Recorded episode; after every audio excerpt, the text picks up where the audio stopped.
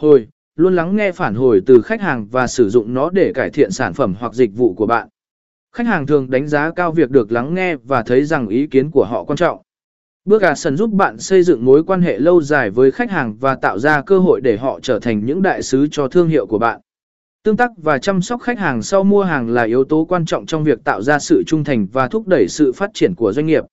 Năm Advocacy, khuyến nghị và quảng bá cuối cùng, khách hàng hài lòng và hạnh phúc với sản phẩm hoặc dịch vụ của bạn có thể trở thành những đại